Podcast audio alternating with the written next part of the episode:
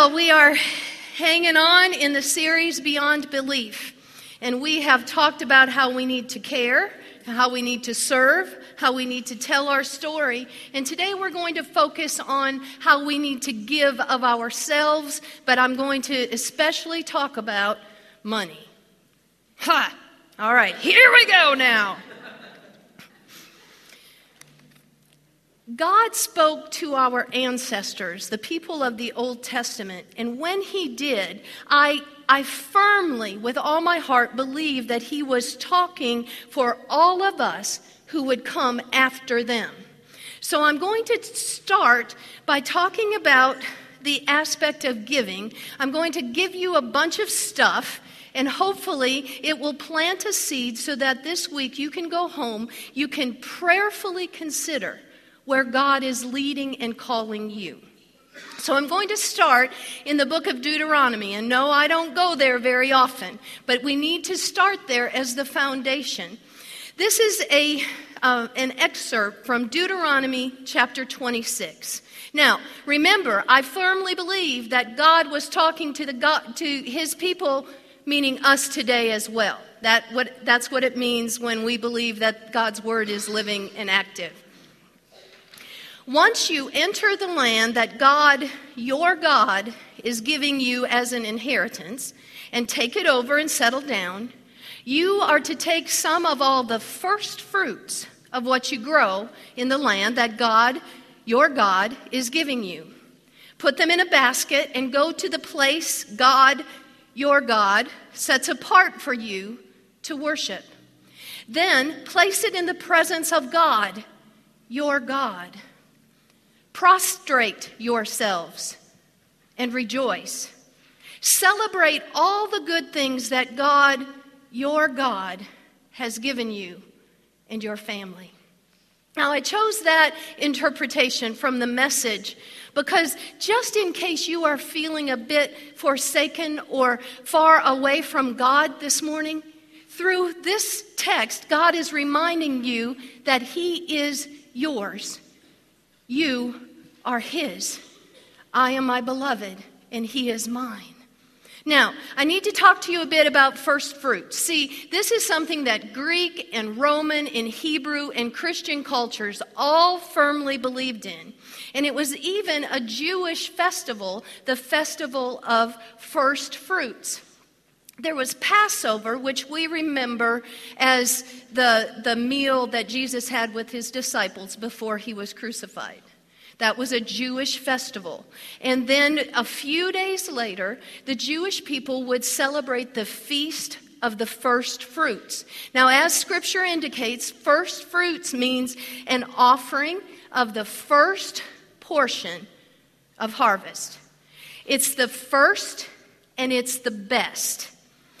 It's a time of thanksgiving for what God had provided. Now, for us, as New Testament Christians, Christians of the new covenant, Jesus fulfilled that sacrifice of first fruits for us. In his death, which this just blew me away when, you know, sometimes it takes me a while to put all the, the dots together. But if the Jewish festival of Passover happened right before his death. Scholars say that the feast of first fruits happened at the time of his resurrection. Yeah, some of you are going like, yeah, duh. Well, I just figured that out this week. but do you see how then that means that Jesus has fulfilled that for us? So, this is our history. We're not under Old Testament law anymore. We're not required or we're not living under that law that we have to give of our first fruits. But I believe this is setting a pattern for us as an example of what we are to do, how we are supposed to live to give our first and our best back to God. Great is his faithfulness. All I, we have needed, God's hand has provided. Do you believe it? All I have wanted? No, not so much. But all I have needed, God's hand hath provided. So I want to us to be thinking about first fruits. Because God, uh, He's got a lot of holy two by fours for me lately. But I am being hit yet again, convicted by the Holy Spirit that I'm not giving Him my best. I am not giving Him my first and my best. In fact, sometimes I'm giving Him my leftovers. I want you to, to think about where you are. And yes, now we're going to turn it right toward our finances, our financial giving.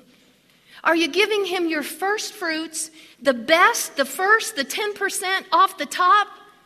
Or are you paying all the bills and buying all that you want? And oh, then if there's something left, I'll put money in the basket or I'll write a check to the church. As I said, I have been hit over the head. Now, to make this, uh, let's see, I want to read something for you. Second Corinthians, uh, verse 9. I want to, to help you understand that this is not a rule or a requirement, but if we're truly going to be followers of Christ, then it should come in and out from the depths of our heart. 2 Corinthians 9, starting with the sixth verse. Remember this Whoever sows sparingly will also reap sparingly. Whoever sows generously will also reap generously. Each man should give what he has decided in his heart to give, not reluctantly or under compulsion, for God loves a cheerful giver.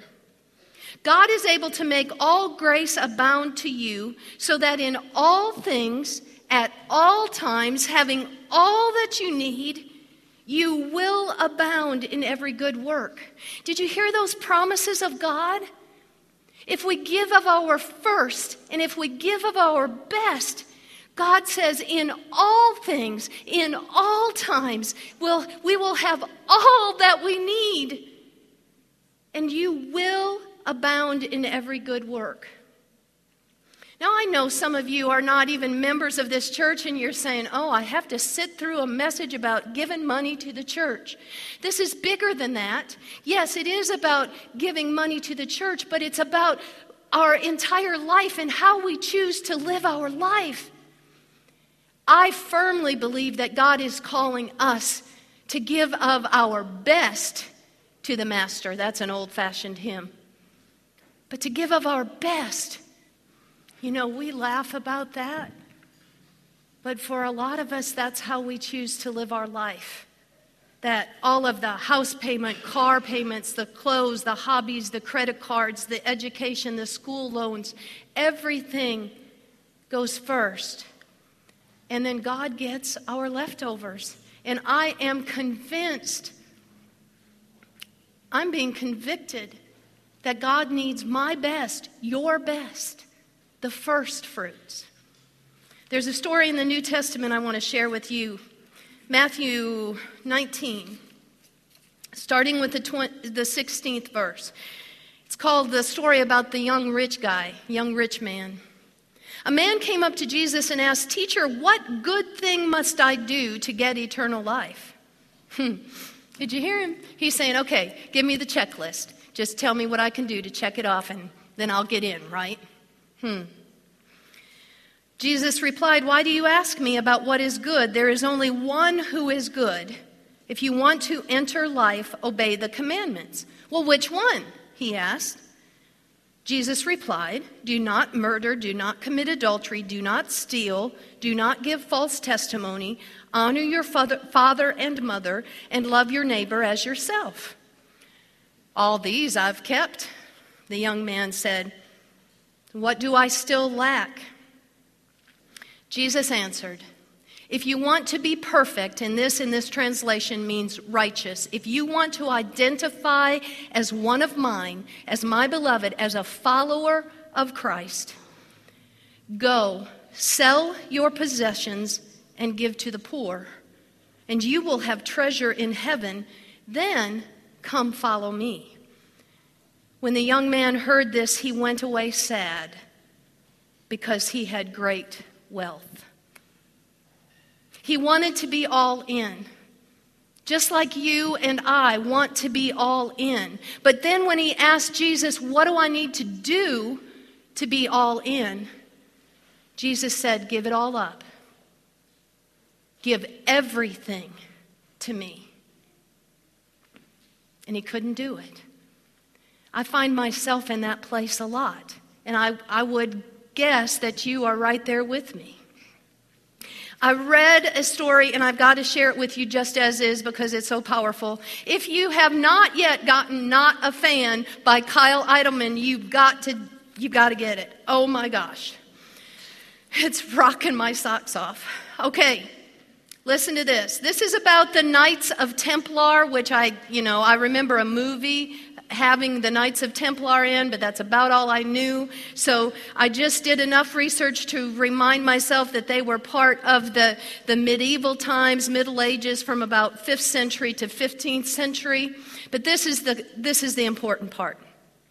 When the Knights of Templar would be baptized, they would be baptized with their sword, but they wouldn't take their swords underwater with them.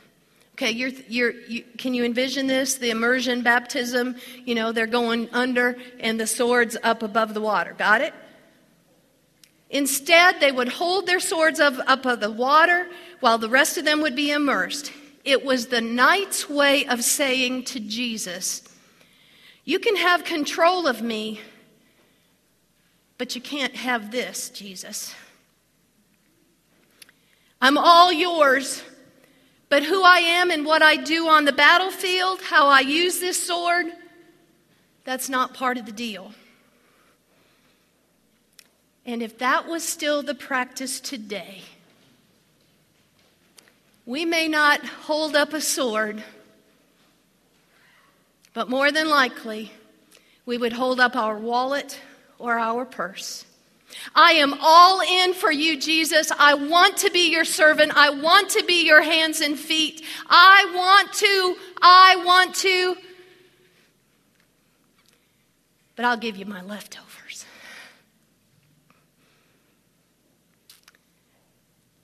God has done incredible things in my life, and I know most of you are experiencing that as well. How can we just give him the leftovers? It's not what we're supposed to be about. Take up your cross, deny yourself, and follow me. That means get that purse, get that, that wallet out from behind our backs and say, Yes, even this, oh God. Even this. My money, well, it was yours in the first place. So, now I want to give you three things to think about as you prayerfully consider where you are and where God might be leading you to. to and I'm going to jump back to that, that uh, scripture in Deuteronomy. The first thing it said was prostrate yourselves. Well, that means face down on the floor, humble yourselves. Get down on your face before God. I've done that in prayer before. When I have been not just called to my knees, but to fall flat on my face in, in awe and reverence and love, respect, realizing how little I am and how big our God is. Humble yourselves. God is sovereign, God is holy. And if we haven't gotten it by now, I need to remind you, I need to remind myself that we were not created. This world is not all about us. And see, most of us, I live as if, hey, the world's about me. What's in it for me? How, how can I do this or how can I get that? Just kind of like the young rich guy. But Scripture tells us humble ourselves, exalt our sovereign God, claim that God is God and we're not. Secondly, it says to rejoice. I don't know about you, but this morning when we were in full praise and worship, my, my heart was just overflowing. It brought me such joy when I got away from myself and was, was singing praise and claiming my faith and trust in God. We need to be all about praise and worship in our daily life. Praise and worship should always be on our lips. And it goes to that old adage of we should look at things half full, that glass half full instead of half empty. It's all about how we choose to live our life. We can go around and complain about the state of the world, or we can live as if we know Jesus. We can do something. It may be a little something, but we can do something instead of sitting back and complaining about stuff. And thirdly, celebrate all that God has given you and your family. I'm overwhelmed by this. And, you know, Thanksgiving Day didn't come until, I, forget when Congress made that an official holiday. But way back in the time of our ancestors, God said, Remember, celebrate all that I've done for you and your family. So I've got some homework for you. Today, this week, you each go home and you start making a list of all that God has done for you. It'll be a long list. And then get together, have a family meeting, and share your list. We get so caught up in what's wrong that we don't see what's right. We don't see what all God has done for us. God's calling us to live a life following the example of Christ. So, as we think specifically about giving of our finances, I want you to prayerfully consider what God's calling you to do. Maybe you've never ever filled out one of these pledge cards before. Maybe it's time.